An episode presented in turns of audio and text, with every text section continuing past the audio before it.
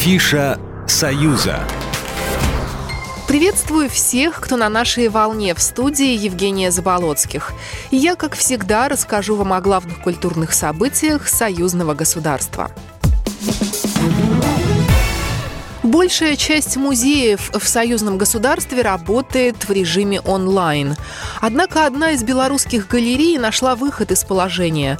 Она находится в Гомеле. Это картинная галерея Ващенко. Она запустила проект «Один на один с искусством».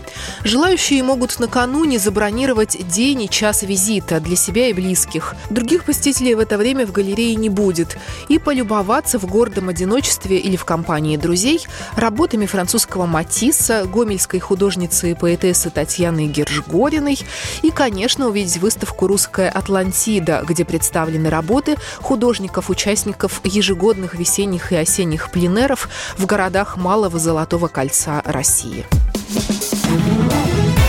И еще в один белорусский музей можно прийти своими ногами. Это художественная галерея Михаила Савицкого в Минске. Там устроили выставку «Фарфоровые истории. Знаменитые люди в фарфоре». Экспонаты принадлежат белорусскому коллекционеру Виктору Суворову.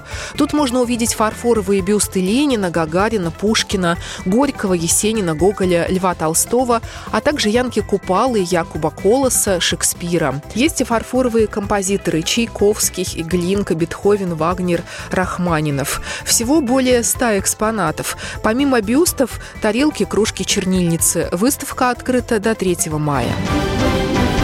Гастроли. Российский пианист Денис Мацуев едет в Беларусь. Предполагается, что его сольный концерт состоится 13 апреля в Большом театре Минска. Музыкант представит публике новую программу. В нее вошли такие произведения Чайковского, как «Большая соната соль-мажор», «Времена года», «Размышления», «Думка» и другие. Фестиваль. Пока все берегут головы от вирусной короны, организаторы славянского базара подсчитывают, насколько затратным окажется грядущий фестиваль. По предварительным данным, форум в Витебске окупится на 88-90%. Билеты на славянский базар начали продавать 21 февраля. Следующую их партию можно было купить через месяц, с 21 марта. Дирекция фестиваля надеется, что из-за ситуации с коронавирусом даты форума не перенесут. Пока планируется, что он пройдет с 13 по 21 июля. Программа произведена по заказу телерадиовещательной организации Союзного государства. Афиша «Союза».